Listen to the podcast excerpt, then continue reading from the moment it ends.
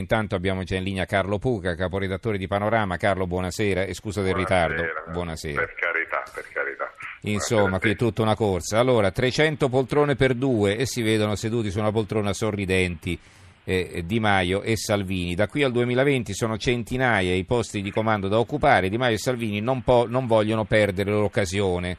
Allora, spiegaci un po' quali sono le poltrone più importanti da occupare.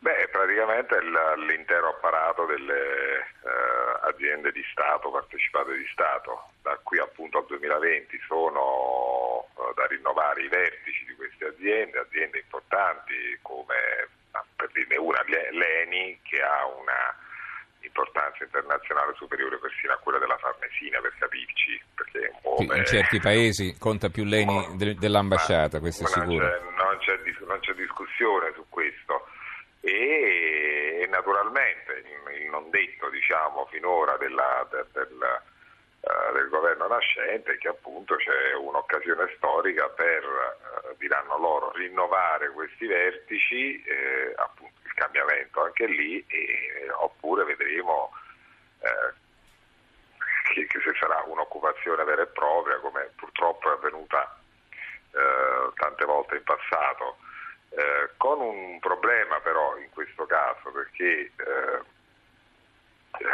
dato è inoppugnabile, eh, 5 Stelle e Lega hanno un problema di classe dirigente di riferimento, per cui sarà sicuramente molto complicato trovate- trovare persone eh, all'altezza di questi compiti, che sono, sono compiti eh, importanti e, e decisivi per le sorti del, eh, del Paese, perché attenzione, è, è attraverso diciamo, queste grandi aziende che poi si, si manifesta il potere eh, materiale.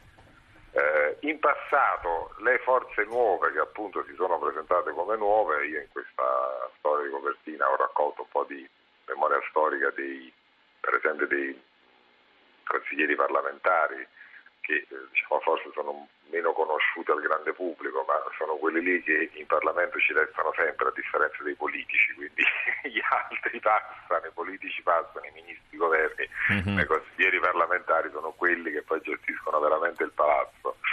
E mi hanno, mi hanno ricordato, devo dire, questa, questo arrivo all'alba della Seconda Repubblica dei partiti nuovi, quindi di eh, PDS e eh, Alleanza Nazionale, uno di sinistra e uno di destra, figli Sì. del Partito Comunista e figli del, del Movimento Sociale Italiano, che appunto si presentavano come il nuovo, come quello che avrebbero ribaltato il vecchio, il vecchio corrotto elitario, mentre loro appunto sarebbero stati i partiti eh, come dire, che avrebbero rinnovato. Ecco, in verità eh, hanno dimostrato poi questi partiti una fame di potere. Hanno acchiappato anche loro, insomma. eh. No, ha una fame di potere anche superiore a quella della democrazia Il problema è che quando non ti sei mai seduto a tavola, insomma, eh, quando poi ci arrivi... esatto. eh. Esattamente questo il concetto, esattamente Eh. questo il concetto perché la- la- diciamo, il crinale è quello, si può anche finire diciamo, dalla parte sbagliata in un attimo, perché poi Mhm. È, è proprio quella fame di potere di chi non ha appunto si è mai seduto a tavola, hai detto un'espressione Mhm. precisa, diciamo, è stata l'espressione perfetta. E poi ti trovi lì e, e- e- tendi a mangiare come più degli altri. Mhm. Per cui questo, diciamo, eh, sarà Quindi il problema sarà quello di trovare questi gran commi di Stato, non dico d'area, ma quantomeno non ostili, insomma, no? Eh, Eh. Che poi no, scusa, ti quello. interrompo perché, per dire una cosa, cioè quando si occupano queste caselle, attenzione, non è solo un'occupazione ai, fini, ai meri fini dell'occupazione del potere, quelli sono, no. sono un referente, sono un interlocutore, quindi devi avere persone che in qualche modo eh, seguano le politiche del governo, no? pensiamo a chi verrà messo ai vertici di Alitalia, di MPS, eh, che ne so, dell'ENI e così della via. Cassa eh, perché- Depositi e Prestiti. Eh, certo, Già no? il 20 giugno la Cassa Depositi e Prestiti, per esempio, Mm, mm. per dire Di Maio la vorrebbe trasformare nella nuova IRI. eh, anche se le regole europee non lo, non lo permetterebbero e appunto vedremo che cosa avverrà se questo Consiglio di amministrazione asseconderà le idee dei 5 Stelle eh, andando contro le regole europee e quindi aprendo diciamo, un conflitto con l'Europa oppure poi eh, si adeguerà a, a quello che è sempre stato. Eh, perché è, è esattamente così, perché un, un presidente, un consigliere di amministrazione, un amministratore delegato può promuovere investimenti mirati al proprio bacino elettorale, ribaltare decisioni prese in passato dagli avversari politici, coinvolgere imprese e categorie di riferimento piuttosto che altre. Mm-hmm. E, cioè, c'è una serie di cose che eh, puoi fare eh, che, per questo riguardo, appunto, devi avere un management di di riferimento. Ecco, quale sarà questo management ancora non è dato sapere perché, ribadisco, mm. manca, manca, ancora di capire qual è la classe dirigente di riferimento di questi nuovi partiti al governo. Allora, quali sono gli altri servizi che ci vuoi segnalare? Guarda, eh, abbiamo eh, una bella inchiesta di Stefano Cingolani sul eh, successore di Sergio Marchionne eh, Fiat, anche se non è più corretto ormai chiamarla Fiat, perché mm-hmm. appunto come sappiamo dopo la fusione con la... Molto più Chrysler eh, che Fiat. Eh, eh. esatto, molto più Chrysler.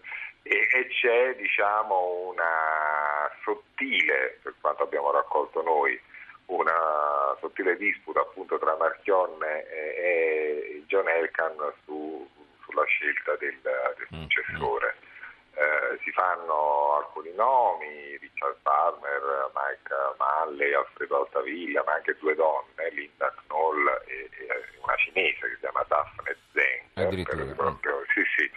Eh, tutte persone eh, in qualche modo interne però al gruppo, perché l'unica regola che si sono date entrambi è di scegliere questa persona eh, dentro, eh, dentro al gruppo. È un bellissimo racconto su questo risico interno di, di un'azienda che eh, consideriamo un gioiello italiano, naturalmente sappiamo bene che lo facciamo nominalmente perché la testa ormai della uh, Fiat è in uh, Olanda. Eh sì, vai, in Olanda, sì. Dal punto di vista fiscale si dico. Esatto, esatto, dal punto di vista diciamo, produttivo eh, è, in America. La, è in America. Eh, poi? Poi, eh, e poi una storia d'amore, amore che sembra strano perché la storia tra Elena e Massimo, eh, Elena ha 50 anni, Massimo ne ha 54, eh, lei però ha il corpo deformato da una malattia degenerativa, vive sulla sedia a rotelle, si sono conosciuti eh, casualmente e, e, però è esploso questo grande amore. Pensate che lei mm-hmm. pesa appena 20 kg, ha, è affetta da finale, eppure, eppure l'amore trionfato. L'amore non ha confini, per esatto, fortuna. Per fortuna. Esatto, una storia bellissima, meravigliosa. La leggeremo volentieri. Allora ricordo la copertina di Panorama, 300 poltrone per due, qui c'è tutta una serie di poltrone giallo-verdi alternate dal colore dei due partiti. Eh, da qui al 2020 sono centinaia di posti di comando da occupare, Di Maio e Salvini non vogliono perdere l'occasione ci ha presentato questo numero di panorama Carlo Puca che è il caporedattore del settimanale. Grazie Carlo per essere stato buonanotte, con noi. Buonanotte. buonanotte